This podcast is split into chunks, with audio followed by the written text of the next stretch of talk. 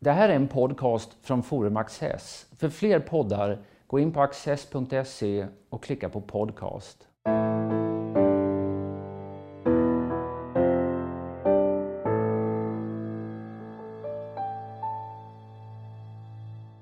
Välkomna till Studio Access. Idag ska vi tala om ett ämne som ligger väl i tiden, nämligen artificiell intelligens, robotar och hur de kommer att påverka oss och vårt eh, samhälle. Och detta samtal kommer jag ha tillsammans med Niklas Berid Lundblad. Du är doktor i informatik, adjungerad professor vid KTH i Stockholm och har skrivit mycket i, i eh, ämnet. Ehm, det är verkligen i tiden. Jag tittade i mediearkiven här och ser hur antalet artiklar har ökat exponentiellt, nästan lika snabbt som eh, artificiella intelligensen under de senaste eh, åren.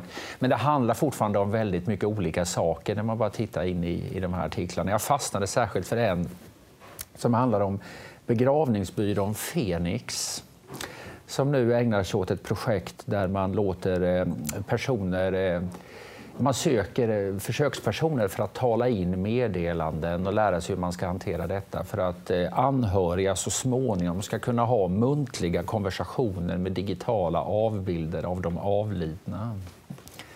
Är detta artificiell intelligens? Det är en bra fråga. Artificiell intelligens är ju en mängd olika saker. Begreppet används ju idag ett väldigt, på ett väldigt brett sätt. Och, eh, tittar man på artificiell intelligens så ser man ju att, att det det, det, idag så, så eh, menar vi nästan alla typer av intelligent beteende som en dator på något sätt tar del i. Men historiskt sett så har det varit mer begränsat än så. Det har handlat om problemlösning som datorer kan ägna sig åt. Under lång tid så handlade det om att lära datorer resonera rent logiskt, formallogiskt. Men vad man upptäckte efter ungefär 50 år det var att det bästa var inte att försöka representera den mänskliga problemlösningsförmågan som en formallogisk eh, schemaövning utan det bästa var att försöka representera det vi gör när vi löser problem som en sorts probabilistisk, sannolikhetsteoretisk övning. vad, vad innebär det? Det innebär rent tekniskt att man, man tittar på olika sannolikheter och så lär man datorn sannolikheten för att om du får just den här eh, inmatningen A så kommer resultatet att bli det här, B. Och sen så kan datorn förfina den här sannolikhetsbedömningen och bli bättre och bättre och bättre på sannolikhetsbedömningar.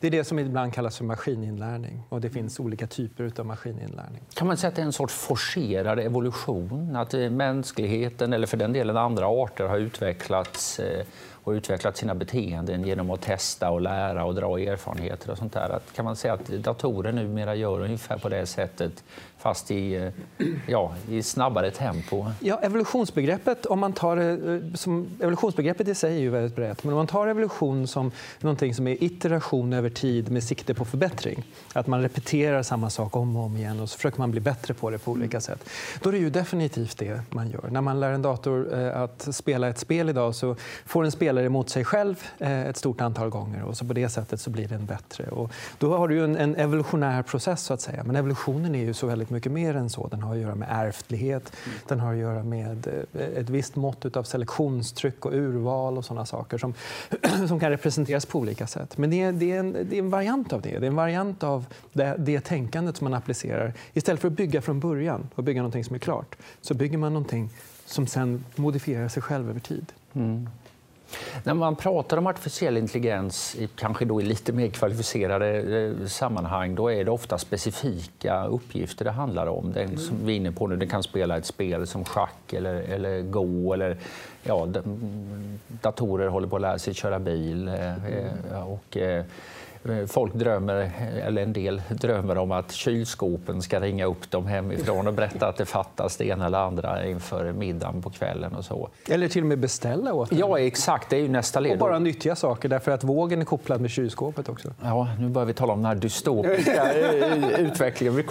Men, eh, men eh, är vi där fortfarande, att artificiell intelligens är fortfarande en sorts någonting som existerar styckevis och delt. Medan den mänskliga intelligensen, när vi talar om den, den, den icke-artificiella intelligensen, är någonting mycket mer syntetiskt, eh, man, man, horisontellt. I forskningen så skär man det ibland på, på det sättet man talar om artificiell intelligens eller maskininlärning som domänspecifikt. Att man eh, kikar på olika domäner som spel, eller köra bil, eller titta på röntgenbilder, eller spela musik, eller göra olika typer av nya recept som, som IBM nu lär en dator att göra.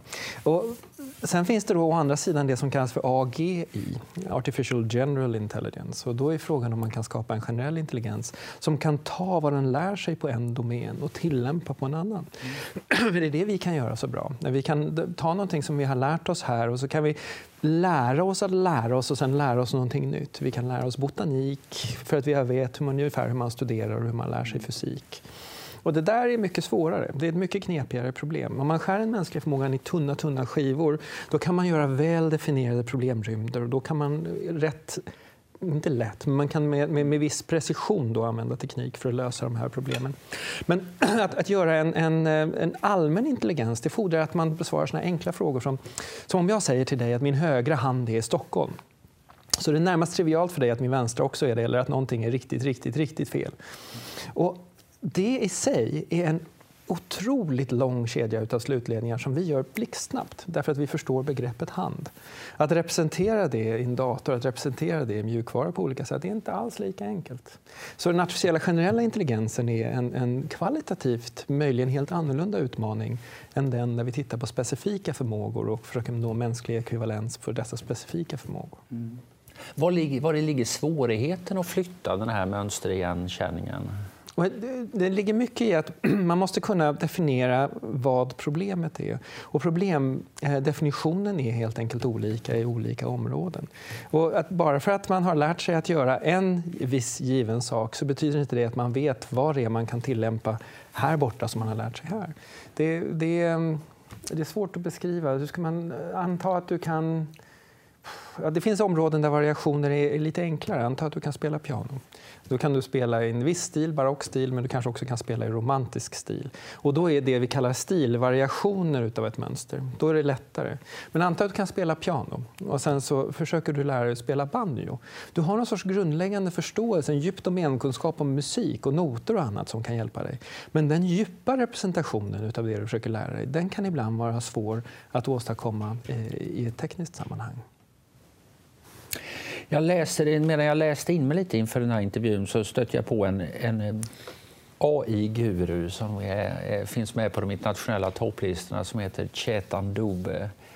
Och, eh, han säger inom nio år, och den här skriven i år, då, den här artikeln, inom nio år kan vi inte skilja på människa och maskin. Mm. Han, han lämnar i och för sig där, så det finns ju massor med följdfrågor. Men hur, eh, Mm. Hur tänker du kring ett sånt eh, uttalande? Jag, jag, tänker att det är ju egentligen det som är det ursprungliga Turing-testet. Det ursprungliga Turing-testet handlade om att man under en viss given tid inte kunde berätta vem som var en människa när man interagerade över en länk, i och för sig, en skärm, och vem som var maskin. Om man inte kunde göra det skulle man säga att maskinen uppvisade någon sorts mänsklig liknande intelligens. Så allting handlar om parametrarna. Ur ett perspektiv så är det trivialt att säga att Turing-testet har placerats massor av gånger. Så fort du har behandlat en dator på något sätt som om trodde du att den var en människa så har det passerats. Och ett annat sätt kan du säga att ett riktigt hårt, svårt Turing-test där du inte förstår att en person till och med som du sitter mitt emot egentligen är en maskin. Det kommer inte passeras inom nio år. Så där handlar det om hur man sätter parametrarna. Och, och, ibland så är det helt enkelt så att, att vi redan idag gör precis det som Shaitan säger, att vi behandlar en maskin som en människa vi kanske håller på med en kundtjänst i telefonen och vi svär åt den därför att vi inte alls vill trycka på alla de olika knapparna. Interaktionsmodellen är sån att vi fortfarande förstår att det är en maskin men vi börjar behandla den på ett sätt som antyder att den hade intentioner. Har vi också en benägenhet att projicera det mänskliga på det maskinella? Så att säga, jag, tänkte på, jag var hemma hos en kollega för en, eh, något år sedan och vi satt på altanen där och så går det en robotgräsklippare. Det är en mycket enkel eh, robot och jag vet inte ens om man ska tala om artificiell intelligens men men det dröjer någon timme eller två, sen börjar man tänka på den i termer av... Det kunde lika gärna vara ett får som gick där. Alltså att man börjar tänka på den som ett, ett djur. Det där är spännande. Det är vansinnigt spännande. Därför att vad, som, vad som händer är att vi har en, en, en, en kognitionsekonomi. Vi har en ekonomi i det tänkande som vi ägnar oss åt. Och när det blir lättare att eh, börja förutsäga någonting och beskriva någonting som om hade avsikter, då gör vi det. Och när det inte ger lika mycket att beskriva det som hade avsikter, då kan vi titta på en mekanisk nivå och beskriva det som en maskin, eller på en rent fysikalisk nivå och beskriver det som ett fysikaliskt fenomen. Men vi har en tendens att hela tiden söka oss till det som är den lättaste och mest ekonomiska förklaringsmodellen. Den här roboten som åker fram och tillbaka på, på gräsmattan den uppvisar ett visst beteende. Den verkar vilja åka till ställen den inte har varit på förut. Den verkar ibland vilja åka och hämta lite ny laddkraft. Och att beskriva det som avsikter det är helt enkelt ur ett rent kognitionsperspektiv ekonomiskt. Det blir lättare. Vi behöver inte tänka så mycket på vilka algoritmer är det som styr nu. Vilken del av programmet är det som arbetar nu. Så vi glider över till det här lättare avsiktsperspektivet. Vi har en given tendens att antropomorfisera teknik. Det gör vi hela tiden. Är det därför vi bygger robotarna som människor ofta? Det, för det ser man ju i litteraturen nu, eller ja, i, i, eh, i rapporteringen om vad som händer i sektorn, att det, det, är, det, är verkligt, det verkligt åtråvärda är inte egentligen funktionen utan att kunna bygga en robot som ser ut som och agerar som en en människa? Ja, både ja och nej. Det finns ju de som, som hävdar att vi inte ska göra det. Därför att om vi gör det så kommer de att hamna i den kusliga dalen. Den dal där vi inte riktigt ser... Vi ser att det inte är en människa, men vi vet inte riktigt vad det är. Och då stör oss den designen så mycket så att vi får svårt att interagera med dem. Robotar som ska användas i, i ehm, äldrevården till exempel har vissa forskare sagt ska designas så snälla och så runda och så tydligt robotmässiga som möjligt så att man kan interagera med dem utan att känna den där lilla distinktionen. Är det här en människa? Den lilla osäkerheten. Men sen tror jag att vi, vi gärna vill föreställa oss att det går att bygga någonting som skulle kunna vara mänskligt ekvivalent. Den bästa bilden av den mänskliga själen är den mänskliga kroppen, som Wittgenstein säger. Det finns ju en tanke, bland de som, tror jag, inte minst bland de som är oroliga för det som händer, eh, känner en olust inför det som sker, att maskinerna på något sätt ska ersätta människan. Mm. Vi ska göra oss själva onödiga genom att ta fram den här tekniken. Vad säger du till en person som uttrycker den oron till dig? Jag säger att om man tittar på de här två olika valen som vi har när det gäller maskinerna, substitution eller komplementaritet, att de på ett eller annat sätt kompletterar oss helt enkelt, mm. så är det absolut mest troliga komplementaritet. Att maskinerna kommer att vara något som vi använder som tillsammans med oss gör olika saker. Under lång tid i forskningen kring AI så handlade det väldigt mycket om substitution. Den första perioden när man visade hur datorn kunde göra smalt avgränsade mänskliga eh, uppgifter lika bra som eller bättre än människor, den, den den var tydligt påverkad av det faktum att det var den typen av saker man fick finansiering för då i forskningen. John McCarthy har till och med kallat den här perioden för the look ma what I can do period of artificial intelligence. Det handlade mycket om att bevisa att man kunde lösa mänskliga uppgifter. När man nu tittar på var vi är någonstans så är det absolut mest sannolika att vi kommer att se eh, en komplementaritet. Att vi tillsammans med tekniken gör saker och ting oändligt mycket bättre. Det finns, det finns exempel på det till och med i spel. Eh, det finns väldigt få schackspelare idag som kan slå eh, en riktigt bra dator, om ens någon. En, de bästa datorerna kan inga mänskliga schackspelare slå. Så vad som har hänt istället är att det uppstått en annan typ av schackspel där en schackspelare, mänsklig, plus en dator spelar mot en annan schackspelare med en dator. Och då har man lyckats komma till ett läge där den mänskliga faktorn ibland faktiskt kan vara den övervägande. Den komplementariteten gör att spelet fortfarande är spännande och att det inte har förlorat sin... sin liksom... Vad bidrar människan till i, i det samarbetet? Det är en bra fråga. Jag tror att i väldigt många sammanhang så, så har vi ett annat sätt att söka igenom lösningsrymder och problemrymder än vad eh, en dator har. Eh, och jag tror att det unikt mänskliga är någonting som är väldigt svårt att definiera. Det är det vi hela tiden har försökt göra. Vi sa att datorer kommer aldrig kunna spela schack lika bra som människor, så kunde de göra det. Så de kan i alla fall inte använda eller lösa ett mer ostrukturerat problem som Jeopardy och sen kunde de göra det. Vi hade sagt att datorer kan i alla fall inte köra bil och sen kunde de göra det. Och så sa vi, men Go är ett så komplext spel så bara att människor kan spela det och sen kunde de göra det. Den här jakten på det unikt mänskliga som datorer inte kan göra är förmodligen fel. Det är nog mer intressant att fundera på vad det är människor kan göra som kompletterar datorer bättre och där vi gör det snabbare och effektivare. Ett enkelt exempel på det är att en gåspelare, en mänsklig gåspelare drar mycket, mycket, mycket, mycket mindre energi än en dator som spelar gå. Eh, vi talar om nästan 50 000 gånger mindre enligt vissa offentliga forskningsuppgifter. Och det betyder alltså att i många fall så kan det vara så att vi gör saker lite snabbare och effektivare utan åtgång av en enorm massa processorkraft och energi. Och det är kanske de sakerna vi ska göra. Så hela den här stora frågan om eh, jobben, för det är något som går igen väldigt mycket, att det finns en, en bred oro att den här gången Ja, Okej, okay, säger folk motvilligt. Ja, vi oroade oss även när ångmaskinen kom och när mm.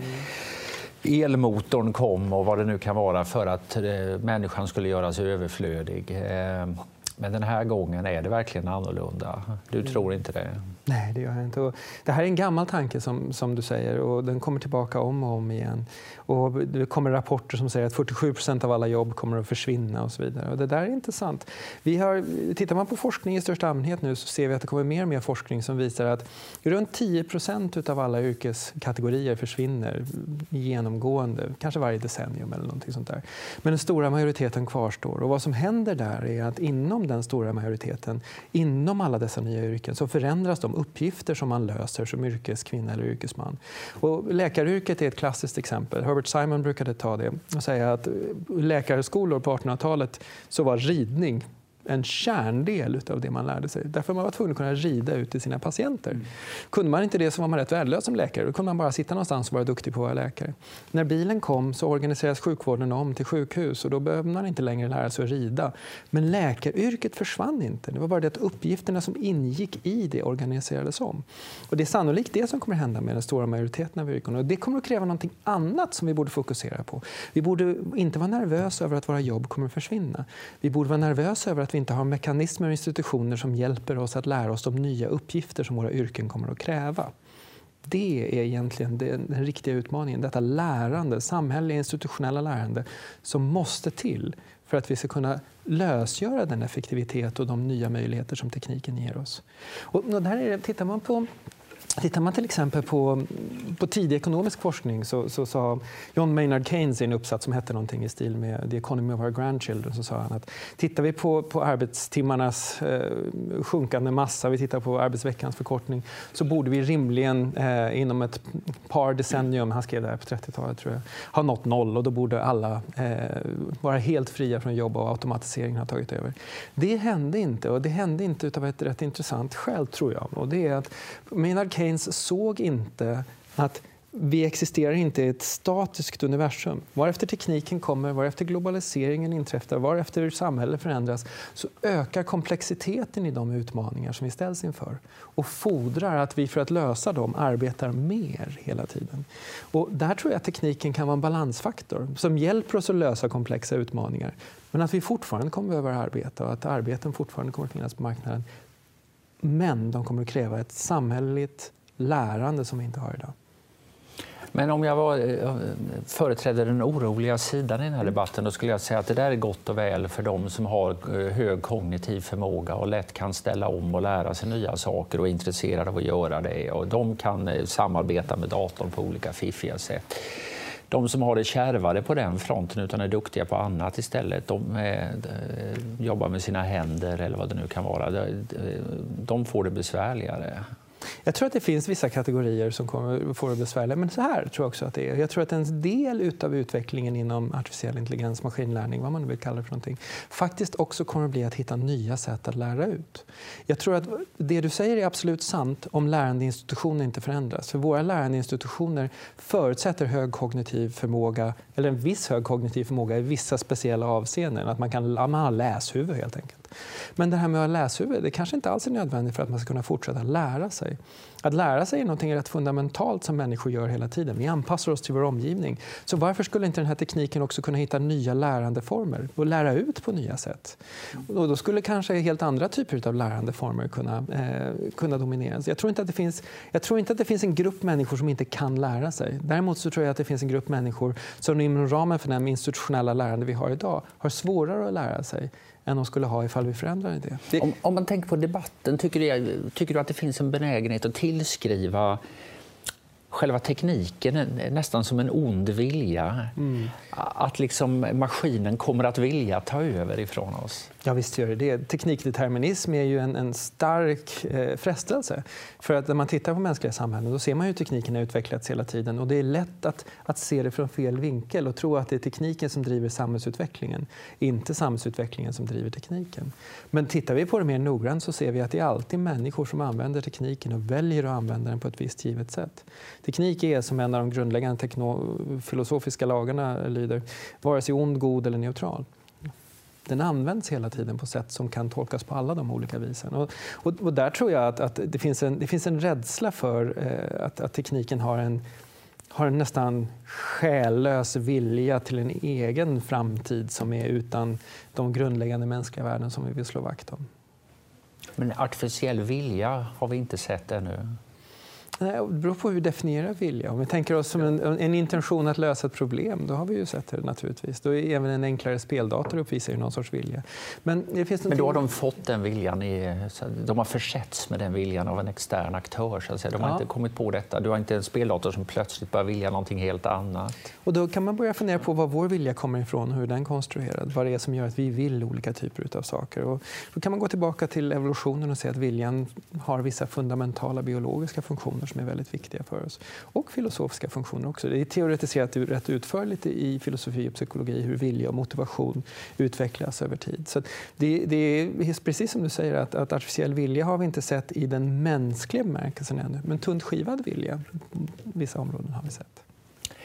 Den här AI-gurun jag citerade tidigare, eh, han säger också att eh, den artificiella intelligensen skapar av människor för att göra våra liv bättre.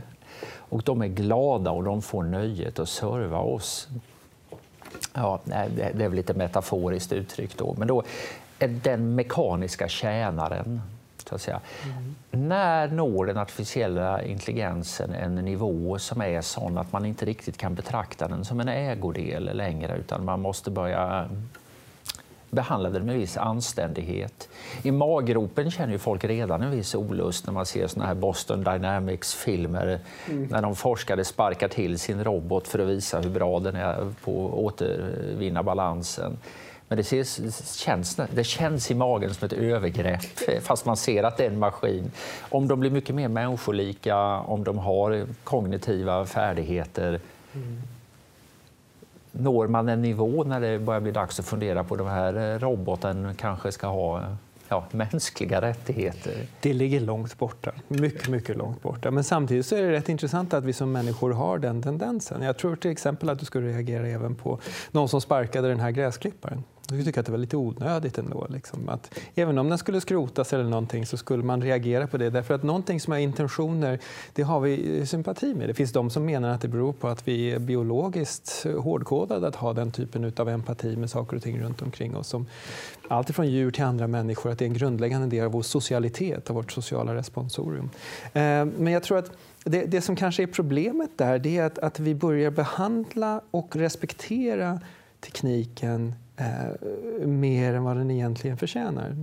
Den amerikanska kognitionsvetaren och filosofen Daniel C. Dennett har i sin senaste bok skrivit om just det här och skriver att det finns en väldig skillnad mellan förmåga och förståelse, eller på engelska då competence and comprehension. Och hans, hans grundtanke där är att de här teknikerna kommer att ha en enorm förmåga. De kommer att kunna göra saker snabbt, de kommer att kunna fatta beslut snabbt de kommer att ta hand om stora datamängder snabbt. Men vi ska inte förväxla det med att de också har en förståelse för varför de gör det. Så risken menar han är att vi överlåter allt för snabbt till en virtuell läkare att fatta beslut om medicinska eh, åtgärder till exempel. För även om den har en enorm förmåga så har den inte en förståelse för vad det faktiskt är den förväntas göra. Och det där är väldigt intressant för där tror jag att kanske utmaningen i det som du beskriver med, med, eh, med olika typer av tjänare och det är inte alls nödvändigt att det är så den artificiella intelligensen kommer att organiseras som robotar som, som gör allt vi ber den om. Eller så. Men den, den föreställningen den inbegriper lite det där att vi också delegerar saker till dem för att vi tror att de förstår, bara för att de förmår. Och det, det är inte alls givet. Så det faktum att det finns en enormt kraftfull processor som kan utföra väldigt eh, intelligenta uppgifter. Den kanske också sitter i en eh, Eh, en konstruktion som gör att den påminner om en människa eller något annat levande väsen. Men det där räcker inte för, för rättigheter, utan den behöver en sorts medvetande också. Eh, ja, och det är en svår fråga. Medvetande är ju den här, det, det är näst, nästan så att, att um, folk himlar med ögonen och, och, och slänger upp händerna i, i eh, förtvivlan när man pratar om medvetande. För medvetande är ett så otroligt kontroversiellt begrepp i, i eh, den artificiella intelligensforskningen. Där till och med Turing skriver i sitt ursprungliga papper i Turing-testet att, att jag tänker inte prata om consciousness eller medvetande därför att den gåtan den kan vi inte lösa här. Vi vet inte ens var det sitter någonstans. Och medvetande det, det är ju någonting som, som vi inte har väl definierat eller förklarat. Och där finns det finns det även inom filosofin olika synpunkter. En som säger att medvetande är något fundamentalt i universum, lika fundamentalt som gravitationen. Att det är någonting unikt och enastående. Och en som bara säger, som, återigen då, tillbaka till, till vår vän Dennett, som säger att medvetandet är en påse med tricks som, som hjärnan är bra på att göra och ingenting annat. Så att vi vet inte riktigt vad medvetande är. Vi har inget bra sätt att detektera det. Så därför skulle det kunna sägas att det kanske inte är det bästa sättet att basera frågan om rättigheter på just medvetande. Jag får den allmänna känslan att du tycker att det här är en rolig, spännande, fascinerande utveckling. Eh, ser du några hot och problem? Förutom det här att vi kanske överlåter för mycket till, till datorerna eh, för snabbt så, så, tror jag att det finns, det finns några andra utmaningar som jag tycker att vi ska vara uppmärksamma på. Den artificiella fors eh, intelligensforskarsamfundet har varit väldigt tydlig med att, att, att, använda det här i militära applikationer är inte en bra idé. Och där tror jag att den här eh, risken med förmåga och förståelse är ännu större. Och det, det kan jag ha sympati med. Jag tycker att det ligger mycket i de många öppna brev som AI-forskare har skrivit i den här frågan. Och att man, man kanske ska i första hand försöka använda den här tekniken på, på klokare vis än så. Sen så. Men är inte detta lite grann att stänga eh, båset eh, när kon är borta? Det, det att det, är liksom att finns det inte mycket AI lik teknik i varje fall i militära sammanhang AI-forskningen har ju varit öppen öppen i nästan hela sin historia. Den är öppet tillgänglig, har haft ett etos där man har publicerat öppet så att det inte ska finnas eh, några hemligheter och sådär. Så det är lätt för vem som helst att plocka upp det som vill använda det på ett sätt som kanske som kanske skulle vara mindre lyckat. Så ja, det skulle mycket väl kunna vara så. Men om du frågar vad som oroar mig så ska jag säga att det är väl kanske det som, som oroar mig.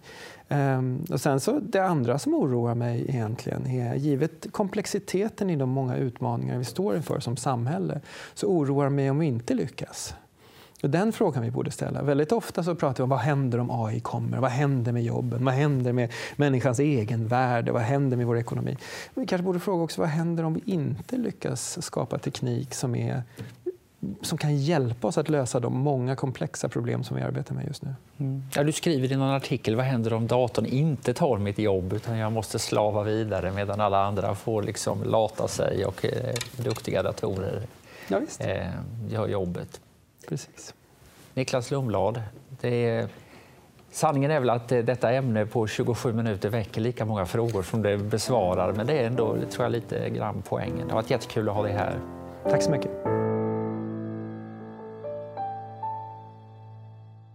Och här kommer några extra minuter med mig och min gäst. Om man är politiker och intresserar sig för det här området, vad ska man tänka på då? Jag tror att man ska tänka på eh, flera olika saker. Ett är att man ska vara en del i den här forskningsinsatsen som sker idag. När vi tittar på, på offentlig... Man Sverige? Eller... Ja, man Sverige, definitivt. Ja. Mm. Men, men här ska man också vara försiktig. Forskningspolitik handlar så lätt om att vi ska bli världsbäst på, det brukar man säga. Vi ska bli världsbäst på den nya tekniken.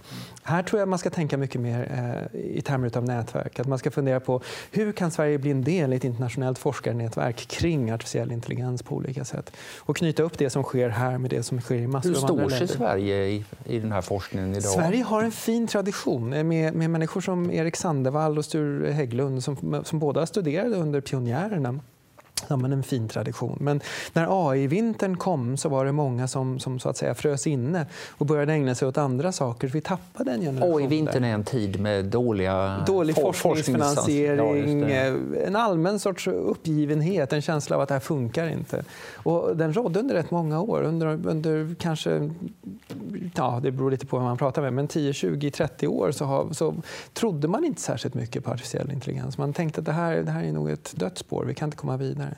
Och då, då, är det så att vi har en fin tradition där som har frusit inne lite grann och sen så har vi en, en möjlighet att göra väldigt mycket. Nu har ju det skett mycket satsningar från den privata sektorn. Eh, det har skett mycket satsningar offentligt och jag tror det är helt rätt.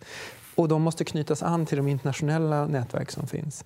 AI är ett intressant område därför att det finns i Europa en tendens att tro att all teknikutveckling sker i USA, eller i alla fall utanför Europa. AI har vi otroligt många fina startups, duktiga forskare runt om i Europa.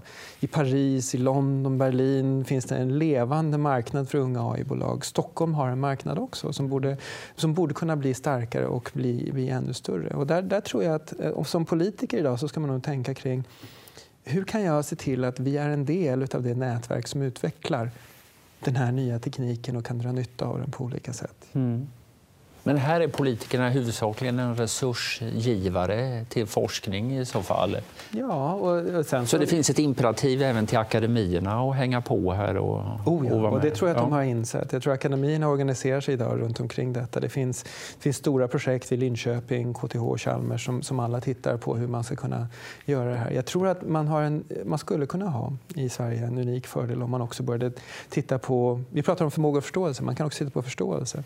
Hur använder man det här på andra domäner än bara den rent tekniska eller den matematiska problemlösningen?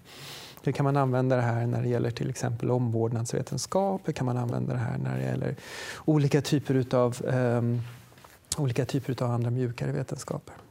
Och även i beslutsfattande. Skola och utbildning. Ja, och där, är ju, och där finns det ju en annan politisk aspekt av det här som är spännande. Det är hur man organiserar lärandet i ett samhälle. För att om vi nu vet att uppgifterna i yrken kommer att förändras under eh, överskådlig tid och kanske till och med att takten med vilken uppgifter förändras i olika typer av yrken kommer att öka. Då måste vi se till att lärande inte bara är någonting som vi tillfogar oskyldiga ungdomar utan att det är någonting som finns inbyggt i samhället över tid. Och, och det tror jag är någonting som, som eh, kan ge en enorm samhällelig fördel och som jag tror är enormt svårt. Jag tycker att om jag, om jag vore politiker idag så skulle jag tänka väldigt mycket kring hur du bygger ett lärande samhälle. Det, finns en, det är värt att göra en utvikning här. Det finns, en, en eh, det finns, det finns brist finns en grundläggande fundamental brist på lärande som vi måste komma till rätta med som har att göra lite med vad som händer i samhället stort och vad som händer runt omkring oss. Herbert Simon skriver 1969 ett papper om informationsöverskott. Han blir tillfrågad av Brookings Institute. Så kan du komma och berätta om hur vi ska hantera den här enorma informationsmängden som vi står för? Det är faxar och grejer. Brookings Institute de har fått nog. 1969 man tycker nu räcker det, liksom. vi behöver inte mer information. Så bjuder man in Simon för att berätta om hur man ska hur kommer man till rätta med informationsöverflödet helt enkelt. Och han, han vägrar att ge den föreläsningen. Han ger istället en föreläsning som handlar om informations rikedom och skriver en, ett papper som senare kommer att kallas The Design of Organizations in Information Rich Environments. Och I det här pappret så, så har han en fundamental observation, en, en iakttagelse som går att generalisera. Han skriver efter ett tag att om du har mycket av någonting så konsumerar det ofta någonting annat. Och då skriver han, med en rikedom av information så kommer en fattigdom på uppmärksamhet och en nödvändighet att allokera uppmärksamheten på ett bra sätt. Och det här att vi lever i ett samhälle som får mer och mer information det kan man generalisera till att säga att vi lever i ett samhälle som blir mer och mer komplext i den bemärkelsen att de problem vi ska lösa, de sammanhang vi måste förstå, de, de, system som vi försöker analysera, de blir mer och mer komplexa hela tiden. Simons uttalande om information kan överföras till det. Vi skulle kunna säga så här.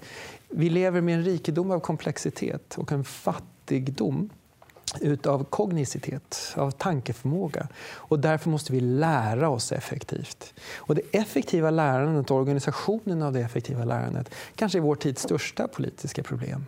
Därför att jag tror att en nation som inte lär sig i en omvärld som blir allt mer komplext med en teknik som förändras snabbare kommer få betydande utmaningar på rent grundläggande ekonomiska, samhälleliga plan. Om man tänker på den här distinktionen du nämnt några gånger här mellan förmåga och förståelse mm. så finns ju i den utbildningspolitiska diskussionen kring AI eh, och eh, ja, framför allt ett väldigt fokus i, vad gäller eh, oron på förmåga vi måste ha fler tekniker, vi måste lära oss teknik. Eh, jag tror partier har nu alla möjliga idéer om att man ska lära sig börja programmera tidigt i skolan och sånt där. Är det är det vad vi behöver mest eller är det den här förståelsen som vi behöver eh, lära oss? Ja, där har jag, jag har en, en rätt, eh, i någon märkelse kanske avvikande eh, synpunkt. Här. Det här med, med programmering i skolan är bra, men inte för att barnen lär sig programmera utan för att barnen lär sig att lösa eh, det som kallas för datorvetenskapliga problem. Datorvetenskapen ses ofta som en liten bit av matematiken, men den är egentligen någonting helt annat. I datorvetenskapen får du en förmåga att konceptualisera ett problem på, som en datamängd, som ett antal algoritmer eller mjukvara och hårdvara. Och det sättet att förstå världen, att förstå vad som kan lösas och icke lösas algoritmiskt, hur du kan bygga upp problemlösning på det sättet, tror jag är absolut essentiellt. Men kokar vi ner det lite grann och, och funderar på vad det är man egentligen lär sig där och hur man kan generalisera det, så ser vi kanske att, att det viktigaste här är, skulle kunna vara återgången till ett grekiskt ideal, där du behöver lära dig dialektik. Mm. Att ställa frågor, ge svar, att långsamt resonera resonera dig fram till hur du ska kunna eh, förstå saker och ting. Pratar du med, med maskininlärningsforskare idag och frågar vad är liksom den största utmaningen så säger de att ställa rätt frågor. Sen är det att hitta rätt data. Men det börjar med frågorna. Mm. Och Det tror jag man måste lära sig. Så att om du, om du vill så skulle du, du skulle kunna säga så här. Utbildningens mål kanske ska vara, vara kontinuerlig och sokratisk. Så tillbaka till dialektiken, etiken, retoriken. Dialektiken för att lära dig tänka, etiken för att lära dig bete dig med andra. Retoriken för att kommunicera det som du har lärt dig.